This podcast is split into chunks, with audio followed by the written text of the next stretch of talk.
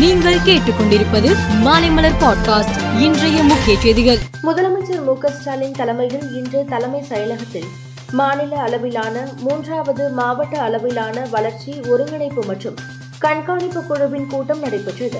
அப்போது பேசிய முதலமைச்சர் மு ஸ்டாலின் மகளிர் சுய உதவிக் குழுக்கள் தயாரிக்கும் பொருட்களை விற்பனை செய்வதற்கு ஏதுவாக மதி சந்தை என்ற இணையவழி விற்பனை தளம் உருவாக்கிட நடவடிக்கை எடுக்கப்படும் என கூறினார்.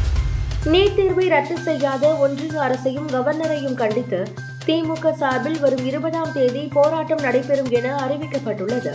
மேலும் திமுக இளைஞர் அணி மாணவர் அணி மருத்துவ அணி சார்பில் அந்தந்த மாவட்ட தலைநகரங்களில் மாபெரும் உண்ணாவிரத போராட்டம் நடைபெறுகிறது.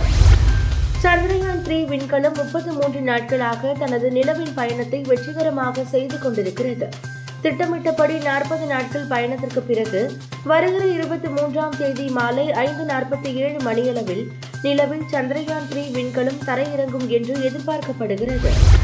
இமாச்சல பிரதேசத்தில் கடந்த வாரம் நிலச்சரிவு ஏற்பட்ட நிலையில் மீண்டும் இன்று நிலச்சரிவு ஏற்பட்டு உள்ளது.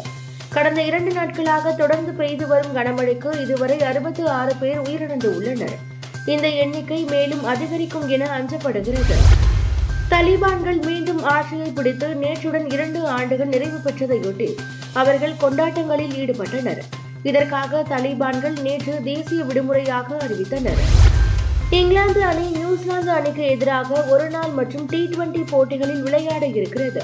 இதையொட்டி இந்த போட்டிகளுக்கான இங்கிலாந்து அணி அறிவிக்கப்பட்டு இருக்கிறது. இந்நிலையில் கடந்த ஆண்டு இங்கிலாந்து அணியில் இருந்து ஓய்வு அறிவித்த பென் ஸ்டோக்ஸ் நியூசிலாந்து அணிக்கு எதிரான போட்டியில் விளையாடுகிறார். மேலும் செய்திகளுக்கு மாலை மலர் பாட்காஸ்டை பாருங்கள்.